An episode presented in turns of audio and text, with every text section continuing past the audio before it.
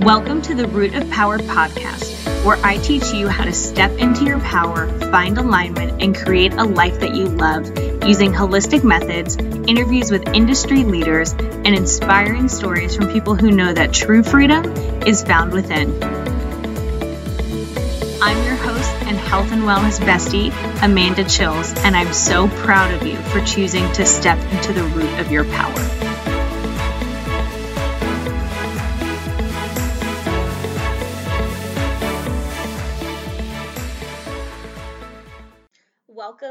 This week's episode, y'all. If you have a minute and you would like to support this podcast, it would be a huge help if you would hop on over to Apple Podcasts and leave me a review.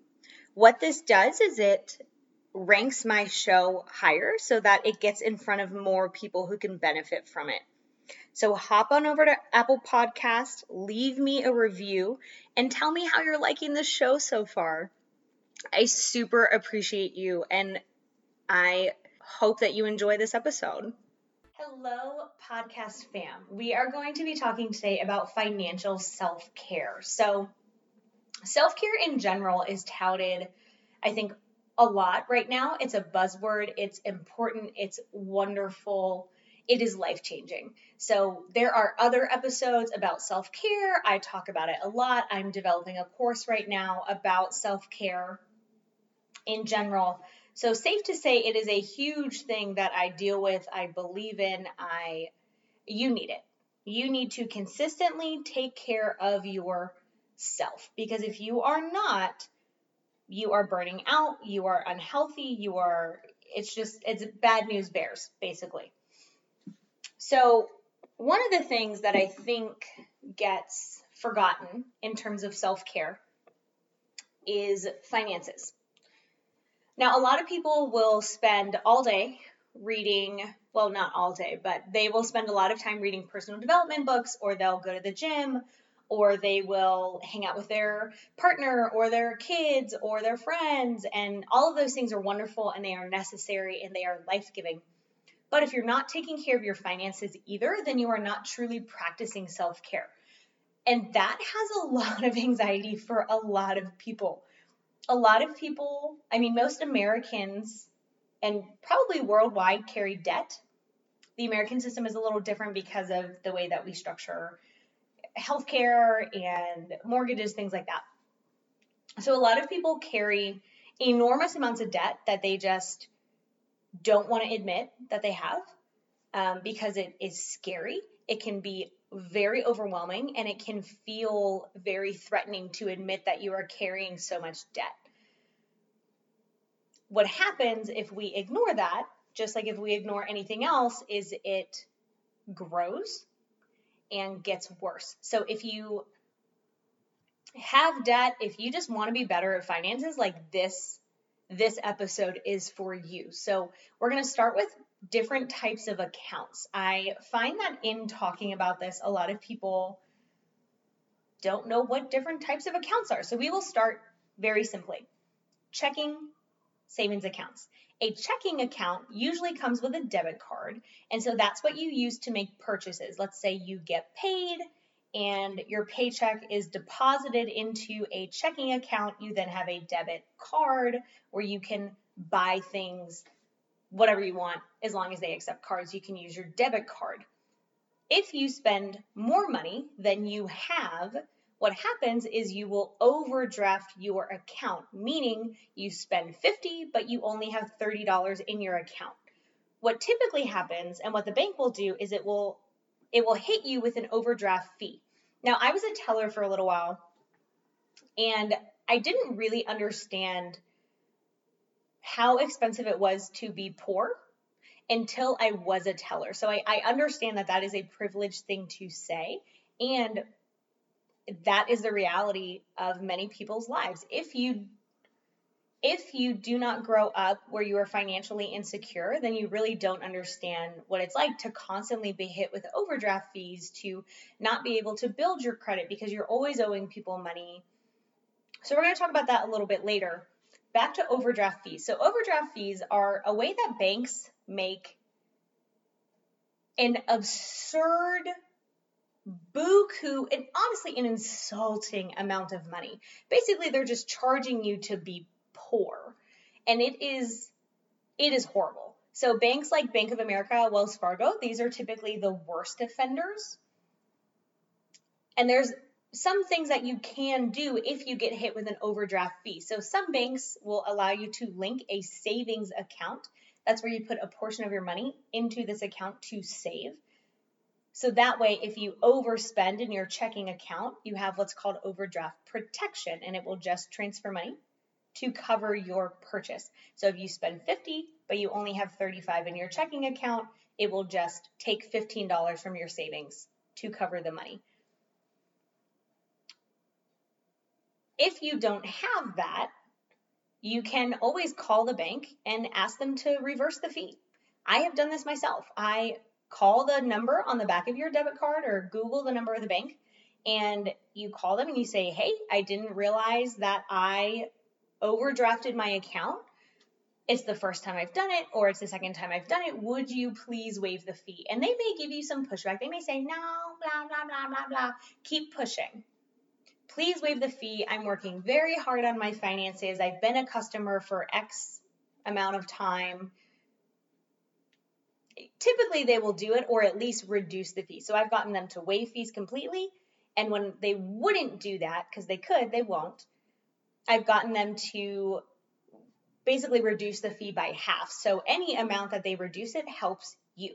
So if you get an overdraft, call your bank they are humans. Talk to them. So we've covered checking account. That's where you put money that you make so that you can use it. A savings account is where you put money that you want to save. Now, many people are struggling financially, and so they struggle to even have a savings account. One, that is a reality a lot of people face. And two, you probably have more opportunities to save money than you think you do. And that takes a really honest look at your spending. What bullshit are you spending money on? Do you go shopping when you're bored? Are you an impulsive purchaser that you you don't really like those things? You just bought them in the moment because it was interesting or you were sad. So a savings account is a great thing to build up while being very honest about your spending habits. So even if you put away $5 a week, that's still $5 a week. And then when a tire blows or an emergency bill comes up, you may not be able to cover the whole thing, but you do have at least a little bit that doesn't hit you as hard because you've been saving money. Most people recommend about a year in your savings as an emergency fund. And I know that can seem very, very far away, but the best time to start is now. That's a huge part of financial and general self care is doing what you can now to help yourself in the future. So if all you can do right now is $5 a week, then do the $5 a week that's what you can do. And that's a great place to start. If you can bump that up even higher, even better. Once you're kind of set on that, you can then have different types of savings accounts. So I have different accounts for holidays and birthdays so that I don't have to worry about stressing out over Christmas. Um, I actually know someone who gets a loan every Christmas to pay for presents, which is insane they get a loan to buy Christmas presents because they can't afford them that they then pay interest on. Interest is what happens when you get a loan.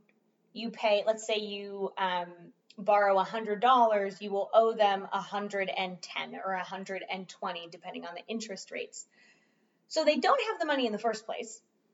They let their guilt guide them into overspending. And then they overpay their original amount just to buy Christmas presents. That's insane, y'all. Don't spend money you don't have just to buy people presents they don't give a shit about. With that being said, You could instead, if you know, hey, Christmas is coming, or Hanukkah's coming, or Kwanzaa's coming, or this birthday is coming, because they come every year, you just save a little bit of money every month. So take that $5 that you put away every month into your savings account, add an extra $5 a month or $10 a month, whatever is affordable for you and reasonable. And then you have a chunk of money at the end of the month. So personally, I put in, I think, $40 into a Christmas account every month. And at the end of the year, I have almost $500 to spend on presents. And throughout the year, I have access to that money. Now, if I don't spend it all, it just recycles into the next year. Um, I have a vacation fund that I put $40 in every month. So these don't have to be big amounts. But when I want to go away for a weekend or if I want to take a big trip, I have that money in the account so I can say, hey, self, here's the amount of money that you have. You need to be careful with your spending. So, savings accounts, checking where you put your money, savings, obviously where you save your money, and you can have different types of savings accounts. An emergency fund is what happens if you lose your job, right? If you're listening to this, we are in the middle of a pandemic. Many, many, many people have lost their job or their work is insecure or it has reduced hours. The people that have been saving are doing a lot better than the people who are struggling.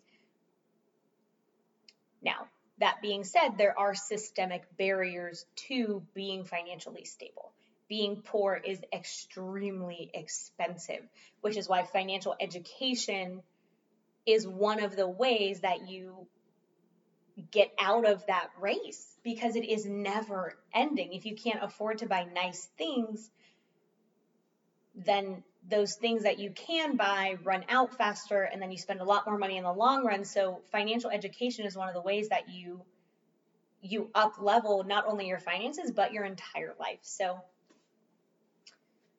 accounts. Those are accounts for you. The next thing I want to talk about is credit. So many people really don't know what credit is. Now, I'm going to specifically talk about credit cards first, and then we will get into other factors of credit. What credit is, is when you borrow money and promise to pay it back. Credit cards when you apply for one, and I encourage you, if you do not have a credit card and you are over the age of 18 or you are 18, get one. Get one, get one, get one. If you have no credit, it is the same as having terrible credit. So, credit cards, when you apply for one, let's say you get approved, there are two different types. One is a secured card, and the other is an unsecured card the way that a secured card works is they say, I will give you a line of credit, but you have to front the money. So let's say your credit line, that's how much you have available, is $300. You have to deposit $300, prove to them that you can handle that amount of money without going over, and then they will switch it to an unsecured line, meaning they just assume that when you promise to pay it back, you are going to do so when you start having credit and using credit, you get what's called a credit score. Now, credit score, I swear, I swear is just a bunch of gremlins in a box making it up because sometimes it makes no sense. There's a formula, but they never share it with anybody because they own their bullshit 100% of the time. So there are factors that make up a credit score. 35% of your score is your payment history. If you pay on time, that's all they care about. You don't have to pay the whole amount on time, but you do need to pay the minimum on time. 30% is your credit utilization. And what they want you to do is only use 30% of your credit. Now, if you're paying attention, you can see how that really screws people who are poor. Because if you have the money to only use 30% of your credit, you're probably in a better place financially than if you have to use all of it. This is credit cards specifically. So let's say you have a $300 limit, meaning you can spend up to $300.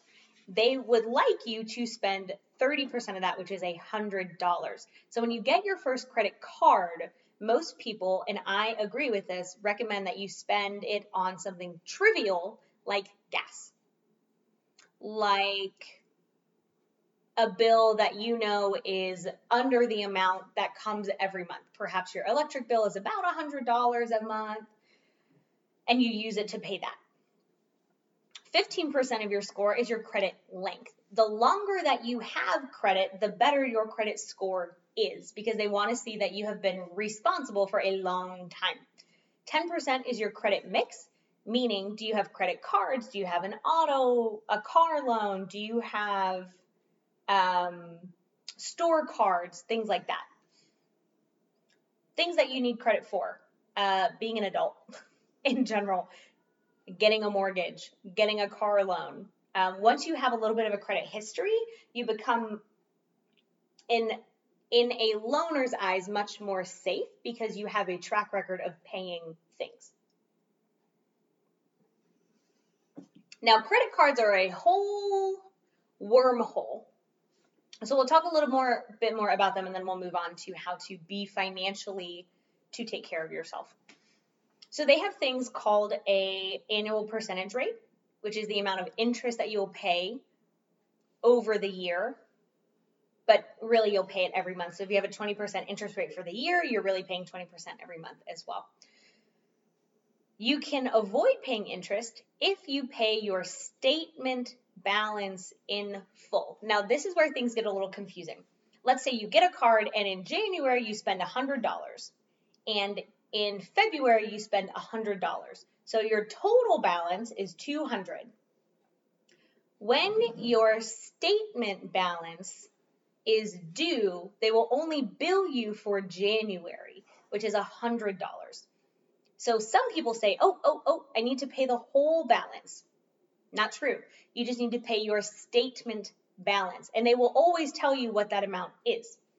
If you pay your statement balance in full, which if you take my advice and the advice of others and use use your credit for little little things, not a huge purchase, little things, then you don't pay interest. And we never want to pay interest because that's how credit card companies make money and their main goal is to fuck you royally on the interest. So 20% is insane. We want to make sure they make no money off of us.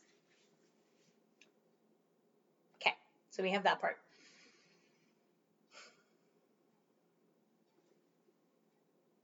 Working on what I want to do next. Now, if you're carrying a lot of credit debt or you're carrying a lot of debt in general, which is where I want to lead into, you probably need help. And what I mentioned in the beginning is that most Americans are carrying just an obscene amount of debt. And we're going to leave student loans for a little bit later. So if you're just carrying consumer debt, cars, things, credit cards, loans, whatever, there are many nonprofit organizations who will help you. They do a thing called debt counseling or credit counseling. They will help you make a plan to pay it off. Some really good people in this space are Dave Ramsey. Ramit Sethi is another good one in this space. And so they have a couple of methods. Dave Ramsey specifically has a method called the snowball method. Now, the first thing, if you're carrying debt, that you need to do is figure out how much debt you're carrying. Stop running because you're uncomfortable and face it. If you don't know how much you owe, how are you going to pay it off? Okay, that makes no sense. So write down, figure out how much you owe. Be honest about how much you owe. Try not to beat yourself up. Many people really do not understand financial self care. They do not understand credit. And these companies will prey on that to put you in a crappy place so they make a lot of money off of you. This is your chance to take your power back. Write down how much you owe. If you're doing the snowball method, you list your debt smallest amount to biggest amount. And you start paying the smallest amount, just attack, attack, attack, attack, attack. Kind of like like if a T-Rex got an animal, it just like uh, uh, uh, uh, attacks it. While paying the minimum on all your other debts, because again, 35% of your credit score is your payment history, meaning paying things on time. There is no penalty for paying only the minimum. There is a huge penalty for missing a payment. So you pay the minimum on everything except your smallest number, your smallest debt. And you just you just attack the shit out of that one. Once that is paid off, you roll over whatever that payment was. Let's say you were doing an extra $100 a month on your baby payment and you roll over that extra 100 into the next one and so on and so forth. And so you're always attacking the smallest debt while paying the minimum on all of the others. Another way to do it is to attack the debt with the highest interest rate because that one over the long term is really going to be more expensive for you.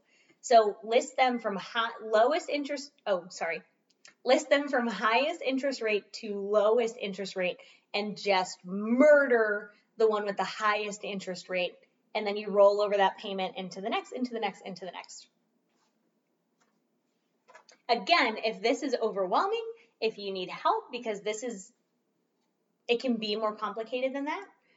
Credit counseling, debt counseling. There are many organizations out there who exist just to support you.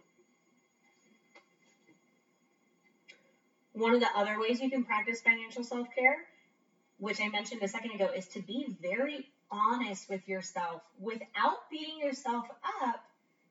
What you owe, what you make, what you owe, and start attacking it. The longer that you run from it, the worse it's going to get. I promise you. So start. Mm-hmm. Because this show focuses on not just the individual, because we, we all exist in a system it's valuable to talk about the ways that the system screws you. So, for example, credit card companies and credit companies want to make money off of you.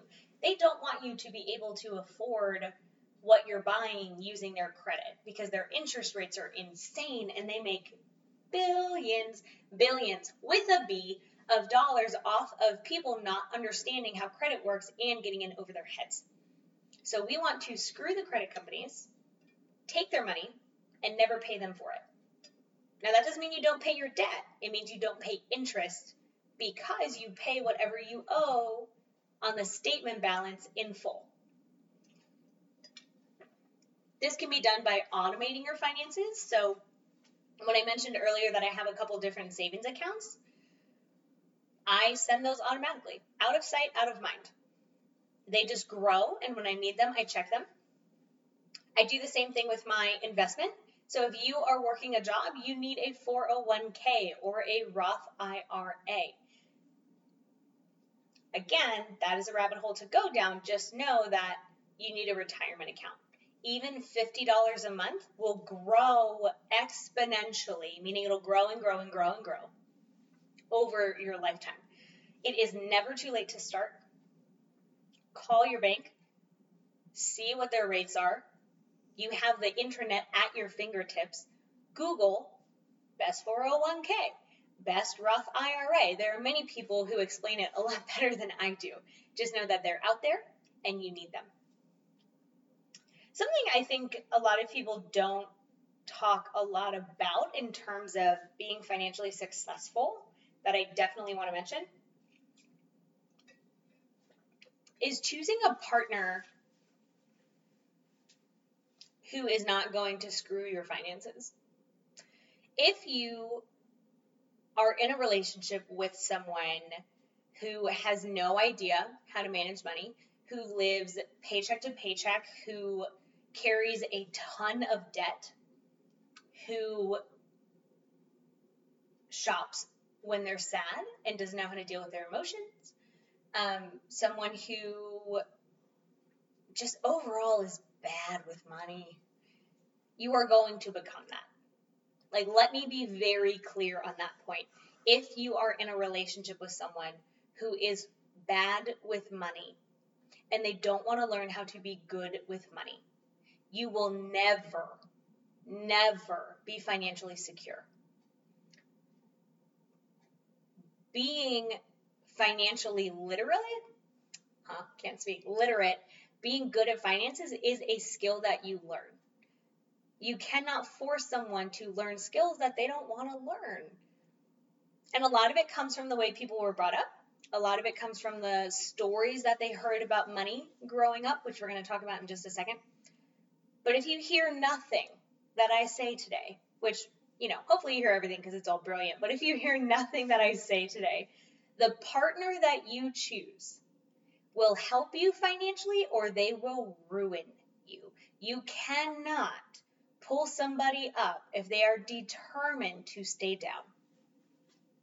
Be very careful about the partner that you choose and really examine how they are about money. What do they tell themselves about money? What do they tell you about money? How do they spend? Do they save at all? If they don't, big red flag, friend. Big fat red flag. Do they pay their debts or do they just say, eh, I don't care, it goes away in seven years? Those are huge red flags. Very carefully evaluate your partner. Mm-hmm. Ah, mindset around money. So, a lot of us are told stories about money and examining what you've been told and your conditioning is a great way to practice self care in general. And is especially important when you think about money. So, if you grew up being told that rich people only screw people and that's how they become rich, and capitalism is bad, and anyone who owns a business doesn't care about their employees, or everyone who has money is stuck up and you internalize those things because that's all you heard growing up, you're never going to be good with money because you have emotional blocks around money. Now, imagine if you were told there's always money, there's always money available. Um, money is easy to come by. I always have the ability to make money. Money is an exchange of energy. If I have something people find valuable, they pay me money for it, and that's okay. People who start businesses are dreamers. They do it to serve their community. You would have a very, very different mindset about money. Many, many people don't even talk about money. That's how that's how they grew up. It's it's rude to speak about money. It's something I hear often. And especially so I love money. Talk about it all the time. Will never apologize for loving money and the freedom that it affords you. There's nothing wrong with that unless you've been taught that there's something wrong with that. Oh, I don't I don't want to make a bunch of money because anyone who makes money is an asshole. Well, you just pretty much shut yourself off from making money because now you don't want to be an asshole. So you will avoid making money. So questioning your mindset and your stories about money is a really good way to get insight into how you were brought up hearing about money. So, one of the ways to practice financial self care is to change your story about money if your story is holding you back. People who ask for a raise are selfish. Yeah, I can see why that means you're never going to ask for a raise. Um, versus if you say, the more income you have, the bigger impact you can make. So a a hundred thousand dollars goes a lot farther than a hundred dollars. So I think you guys are catching up. Not catching up. I think you guys are picking up what I'm putting down for that one. So so far we have covered what types of accounts you need, right? Like you need a bank account. It is very expensive not to have a bank account. So a checking account, a savings account, an investment account, what credit is, how to use it, how to screw the credit card so that you never pay them a dime, choosing the right partner, how important it is to choose the right partner, paying off debt, which means being very honest about your debt, automating your finances helps a lot with savings or paying things off. Facing your money, how much do you make? How much do you spend? How much do you owe? Tackle it. Running is not serving you. And your mindset about money. So, the last thing I want to talk about is having boundaries around money. So, some of the kindest people I know have incredibly poor boundaries, meaning they never think of themselves first. If you never think of yourself first, how do you save money? How do you teach people that you're important too? One of the things I run into with people who are extremely kind or were taught not to have boundaries is that they always, not always, they very often struggle to have enough money for themselves because they're always helping other people. Now, at the core, their kindness is a wonderful, wonderful trait. Being kind is something that is so needed in this world. And it's extremely powerful. That is truly the root of who humans are, is to be kind. If you are so kind that you screw yourself or you make it harder for yourself, you also make it harder to help other people. So if you're constantly giving money to every Tom, Dick, and Harry who asks for it, eventually you're going to be left with nothing. And then you struggle because you aren't able to say no or not right now or I can't because I have a bill coming up, or I'm just not in a good financial place. I'm trying to pay off debt, and so I really don't have the money to give to you. So, setting boundaries around your money, how you spend it, how much you save, what you will spend money on, is extremely important. So, probably if you hear nothing I say today twice, you need to choose a good partner and you need to set boundaries around your money. Being able to say, I'm sorry, I don't have it right now. I'm prioritizing paying off debt or I'm prioritizing saving for a car um, will save you a bunch of money, like so much money. Because once you start giving people money, who are they always going to come to? Well, they're going to come to you because you're giving them money. So, some phrases for you to set boundaries around money are, you know, I, I really wish I could help. I just don't have it right now. I'm so sorry. Explaining what you're saving for. I'm saving to pay off debt. I'm paying off my student loans. I'm trying to buy a car. So, I, I just don't have it. I'm sorry. Those two can help you. You can also just say, no, I don't have it. So, all of those things that we talked about what type of savings accounts, what credit is, facing your money, paying off debt, choosing a partner. Oh, if you can start somewhere, right? Start wherever you want. You are the captain of this ship. This is your adventure. And so start wherever you like, but start somewhere so that you start showing yourself that you're important, you're worth taking care of, and it will decrease your stress so much because financial stress doesn't go away. You're not suddenly going to win the lottery, probably. Your chances are very low. So, sort of that, you have to be the person to take care of yourself. No one is coming to take care of it for you. You have to do it.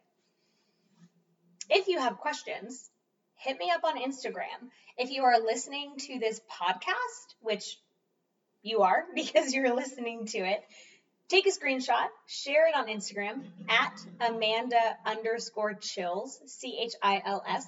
I love to know. I don't know if you guys can hear my dog snoring in the background right now.